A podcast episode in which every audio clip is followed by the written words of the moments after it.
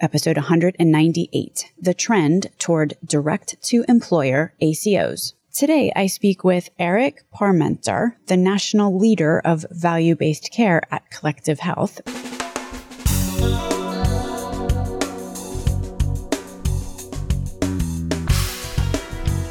American healthcare entrepreneurs and executives you want to know. Talking. Relentlessly seeking value there are three kinds of accountable care organizations or ACOs.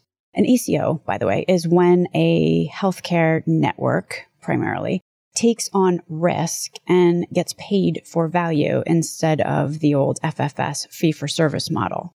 The first kind of ACO is the original Medicare Shared Savings Program kind of ACO. In 2018, CMS listed 561 ACOs and 10.5 million assigned beneficiaries. So it is a program that's, that's going strong.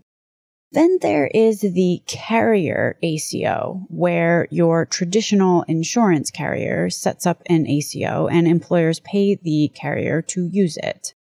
Lastly, we have the direct to employer kind of ACO where an employer sets up an ACO directly with a local provider.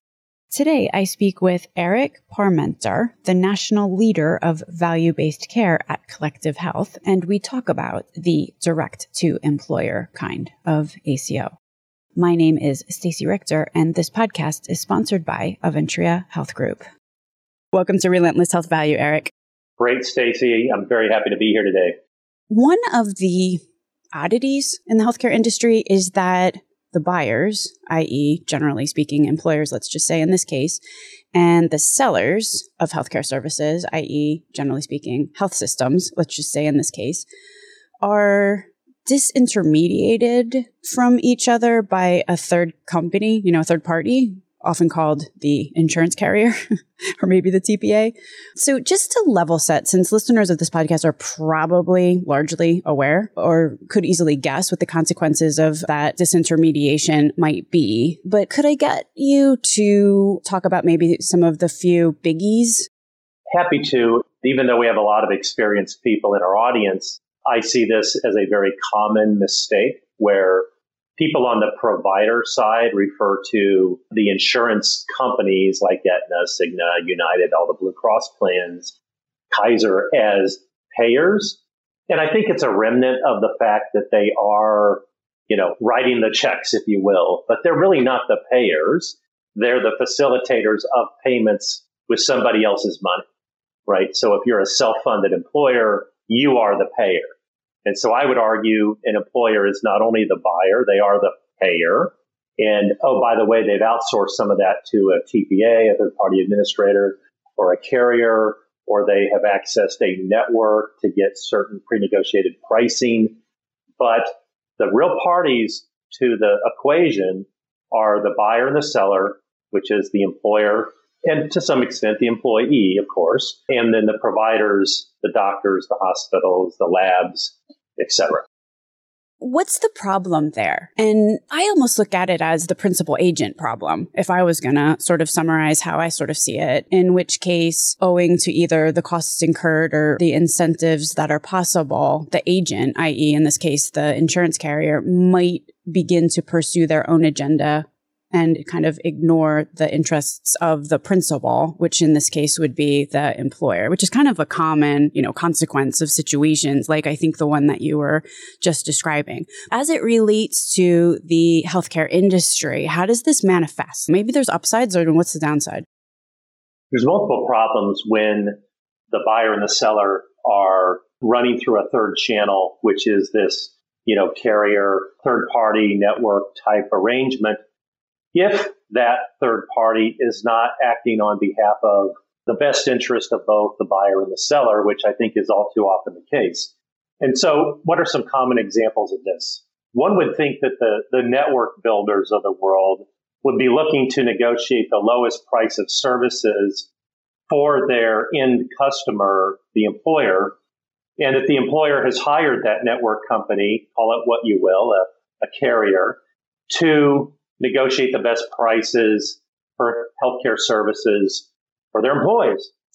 in fact, that's the common portrayal of that function is to have large networks negotiate the best prices. But the reality is those prices are often three to 500% higher than Medicare, higher than what the government pays for the same services.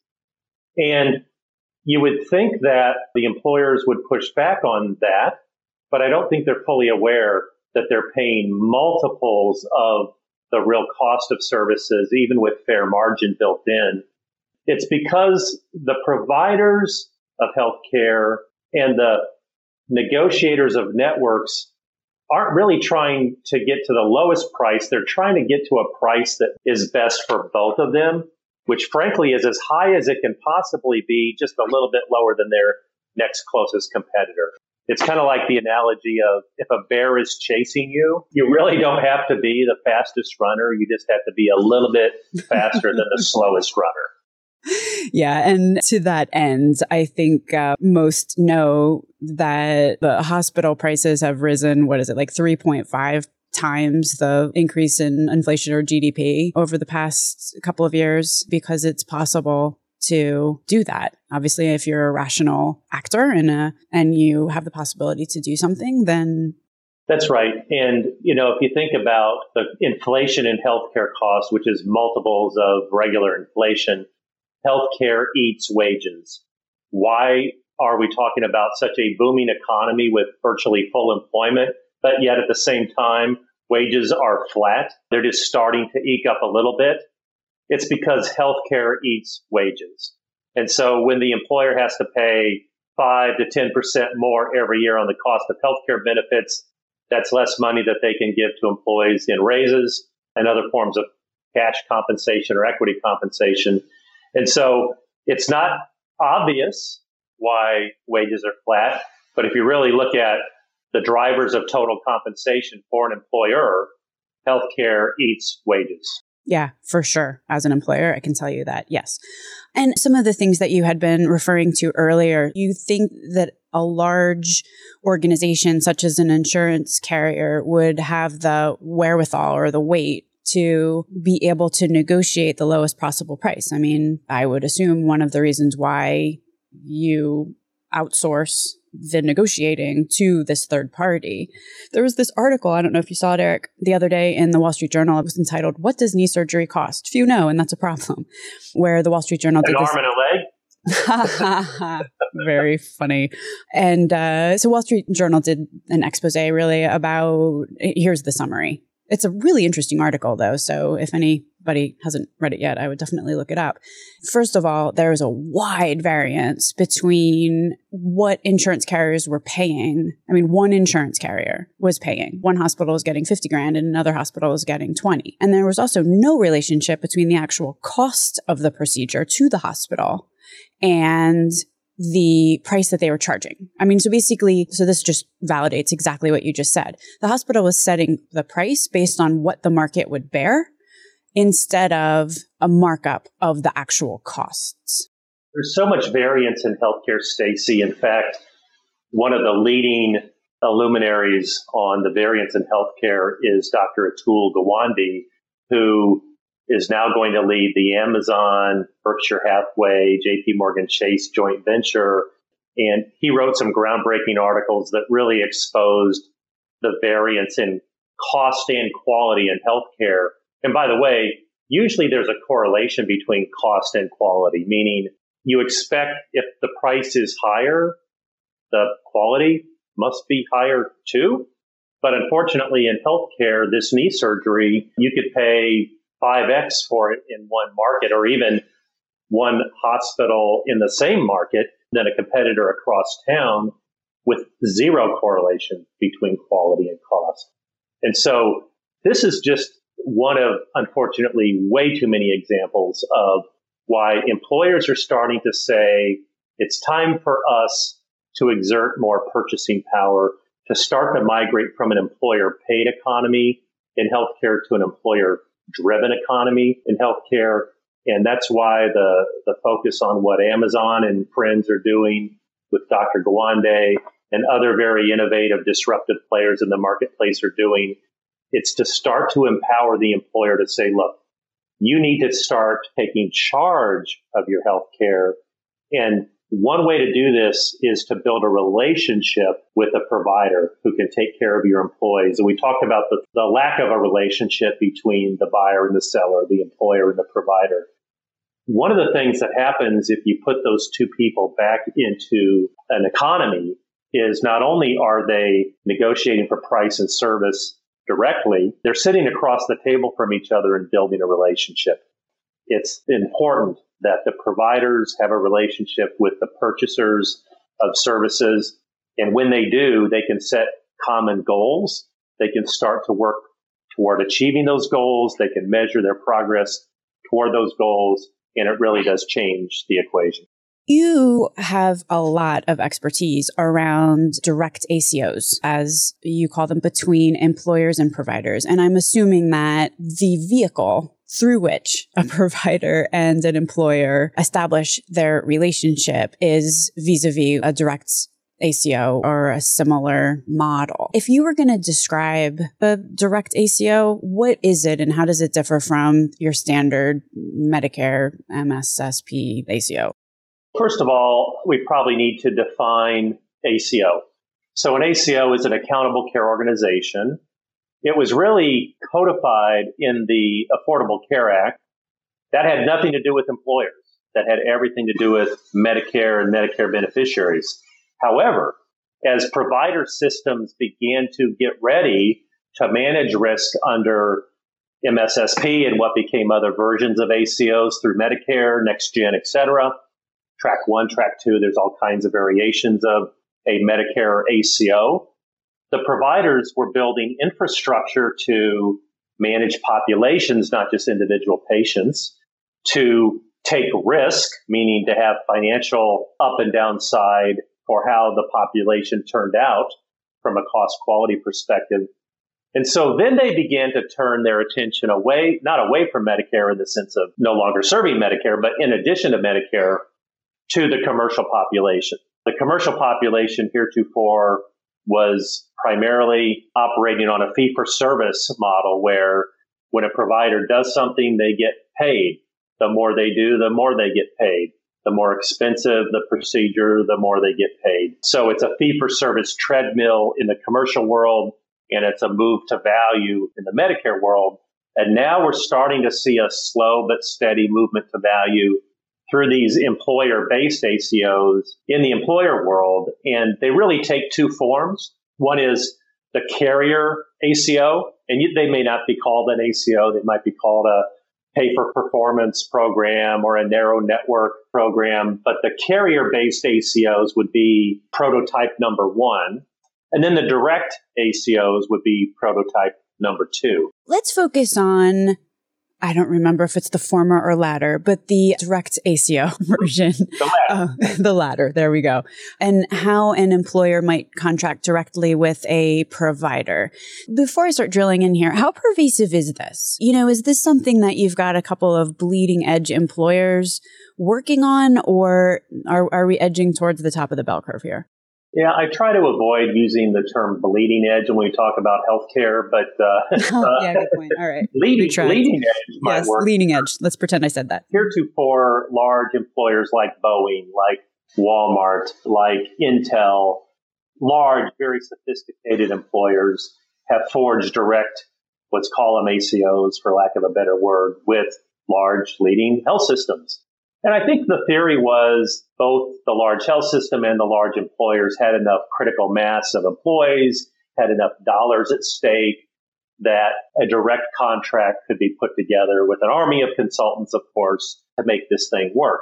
This wasn't available to a smaller or a mid-sized employer. Because of that, only 3% or so of employers had any type of meaningful direct contract, according to NBGH, National Business Group on Health survey data, up through the last couple of years. Now, however, that number is approaching 6% that are already into direct contracted ACOs with an expectation to grow to closer to 30% over the next few years. 30% of employers are seriously considering a direct contracted ACO. What does that mean? There are networks put in place that are not part of a carrier network, but a network that a provider health system or groups of providers will offer to an employer in their local market and say, hey, if you come to us and not our competitors, we will give you at least three different things that might be of interest. The first thing we'll give you is preferred pricing in our market. The second thing we'll give you is clinical programs to help manage your patients, your employees, and their family members who might have diabetes or COPD or some other kind of chronic condition. But we'll do it at the physician level, not at the kind of vendor level. Mm-hmm. And then the third thing we'll do for you is we will we'll put some guarantees around this. Those guarantees might be a trend guarantee, so the cost is guaranteed not to go up by more than X. It might be a PMPM cost guarantee per member per month will not exceed Y. Or it could be a risk corridor that if the the cost of care and the quality metrics are within a certain corridor, we'll share the savings. And if not, the provider will eat some of the uh, overage. Now, that's complicated. However, organizations like the one I'm affiliated with and a few others are facilitating these direct relationships, but not as a carrier, not as a network builder, as a facilitator between two parties who really want to have a direct relationship. Collective Health, which is your company, in the context of this, what would happen would be, I mean, there'd still be a TPM. So I'm just trying to understand all the players here. So there'd still be a TPA, obviously, who gives insurance cards and does all that kind of thing. And you got the employer and you've got the provider organization. So the employer calls up Collective Health and says, look, there's this big health system that's in our area and they're X percentage, meaningful percentage of my budget. I can see that because I'm looking at claims data. Like, I want to make a deal with them. Go. How does this work? Right. So, so my organization, Collective Health, in this direct contracted mode, we are the ones who are facilitating all the back office stuff that has to be done to make the direct contract work so that we can say to, you know, employers with a thousand or more employees, that doesn't have to be the jumbo jumbo employers, that there's a way for you to have a relationship between a local provider system. will help you identify who those provider systems are. will help you set up the arrangements. But the goal here is your people will receive better care at a pre-negotiated uh, lower cost. And if the quality and cost isn't managed appropriately for your population, then the provider will stand behind their claim from a provider standpoint, what's the why? Why would the provider choose yeah. to willingly assume risk when they haven't in the past or they can get a fee for service and make a whole lot more money per unit? That would be crazy, wouldn't it? Why would a provider take risk when they can just collect, you know, fee for service revenue and take no risk? Now, if the world was, were to stay the same, a provider would not take risk, but the world is changing. Providers will take risk for a number of reasons. One is they have to under Medicare. Medicare is moving very rapidly to a place where virtually all care will be tied to some type of quality outcome, value based set of metrics. And so the providers have to invest in infrastructure and procedures, people, process, and technology to survive under a Medicare world that is moving to risk. So it's not a matter of whether they want to take risk. It's a matter of they're going to have to take risk. And then what is risk? Risk is eating financial charges because you didn't deliver against a pre-established goal. And so if the provider cannot provide their services within reasonable established quality guidelines at a reasonably established cost guideline, then they will eat the difference. That's the risk that the provider takes. But guess what? If they can do that and exceed those guidelines, there's additional revenue for them. It's a revenue opportunity. It's a, a, forced function upon them by Medicare.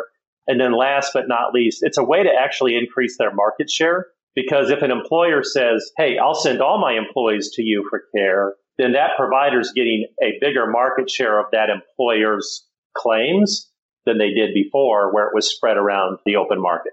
So you just said something interesting that the employer would promise to send all their employees there, which strikes me as reminiscent of the old HMO model where you had mm-hmm. those super duper, very narrow networks that you kind of couldn't get out of. Is this the reprise?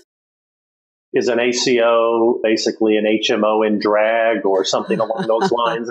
It's just a new version of a of an HMO in a lot of ways, it looks the same, but it is fundamentally different. So, for instance, let's just compare and contrast. HMO is what we call a gatekeeper model. An ACO is not. What does that mean? In a HMO, the primary care provider must make all the referrals to specialists. That's not required under most ACOs. Secondly, an HMO is an insurance product often managed and owned and run by an insurance entity. An ACO is a provider owned and operated structure. So it's owned and operated by physicians and hospitals. They are not an insurance company. And then thirdly, an ACO pays what is called capitated payments to the providers. What that essentially means is they get paid a certain amount of money per member per month. And then within that capitated flow of dollars. The provider system manages all the care, makes all the referrals, etc. In an ACO, it still can work on a fee for service chassis, but modified with some up or down risk elements attached to that. I think the pushback on the HMOs was that it felt like rationing of care mm-hmm. to some patients. It felt like too prescriptive for some patients. And by the way, there are a lot of HMOs out there today. Some of them are performing very, very well. So this is not a knock on HMOs. But the other problem that I think larger self-funded employers are having with HMOs is they still are fully insured products by and large. And what that means is, hey, if the HMO is doing a really good job of managing risk, guess who keeps the money? The HMO, not the self-funded employer who is really the payer.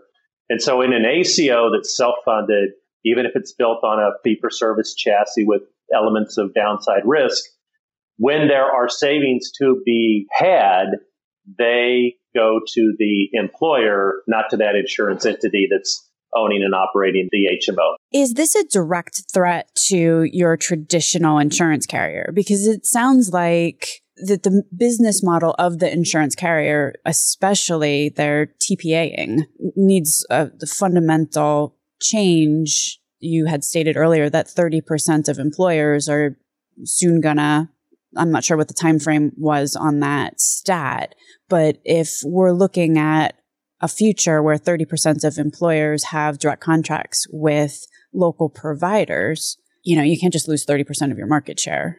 That's a great question, Stacey. I would view it more as a competition between carrier based ACOs and direct contracted ACOs. As I mentioned earlier, there are two basic types for employers. Several of the major carriers have come out with their own ACO products.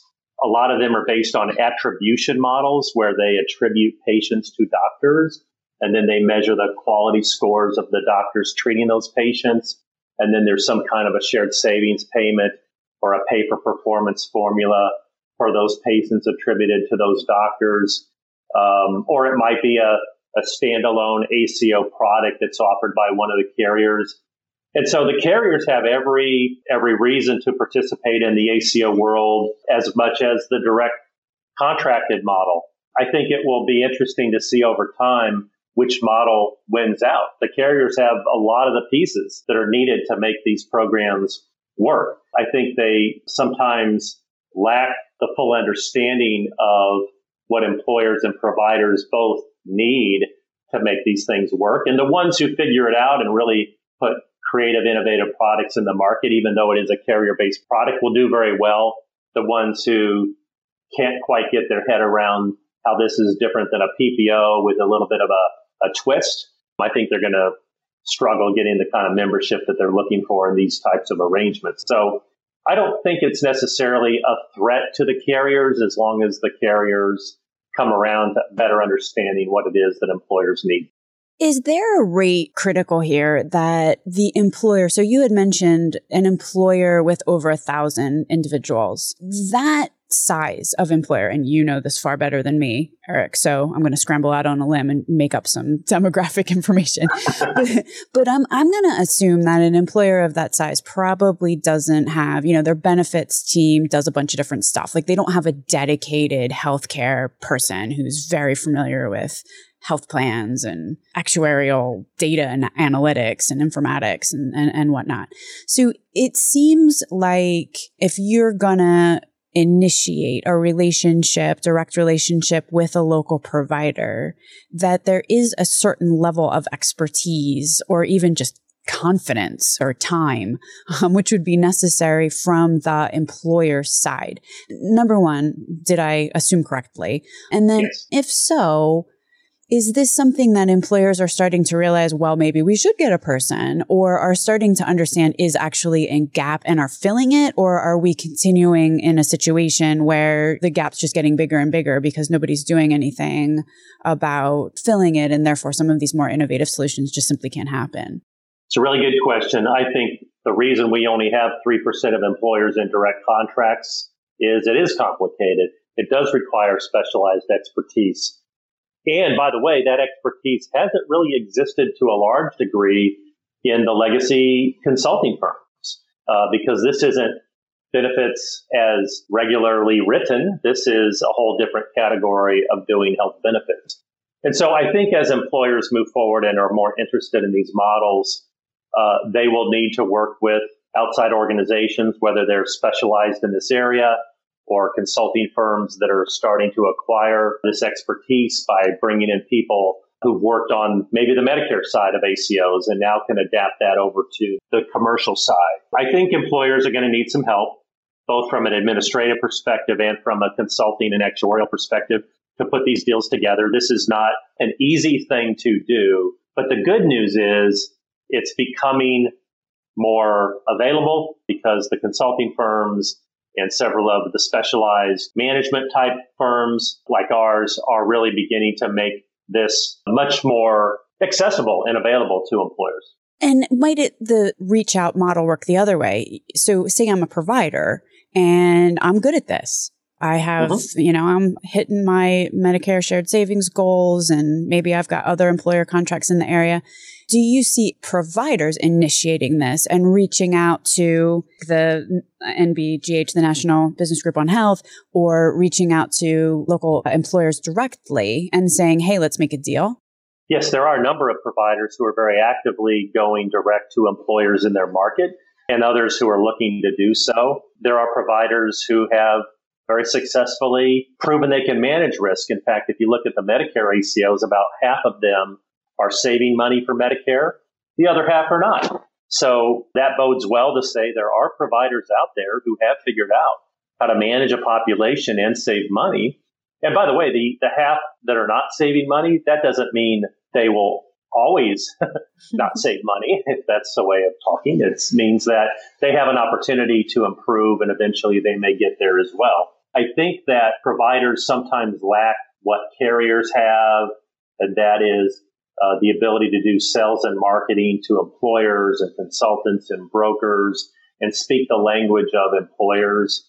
I can't tell you how many meetings I've been in with providers where they where they talk about payers to the offense of the employer who looks at them like you've got this all wrong. We are the payer because providers think about where their revenue comes from at the hands of a third party quote unquote payer who sent them a electronic transfer of funds or a check, even though that was just a conduit to the real payer, the employer. So a lot of the providers, even if they have developed the expertise to manage populations successfully and run clinical programs across the population and even to take risk, aren't necessarily good at building employer structures to manage those risks. So that's where kind of the new breed of, of tech enabled firms are coming into play to say, look, we can work with the providers who figured out the clinical side of it. We can work with the employers who really want the direct relationship. We can work with the consultants who get this and really start to bring together more of a direct relationship between employer provider And how do you measure ongoing success?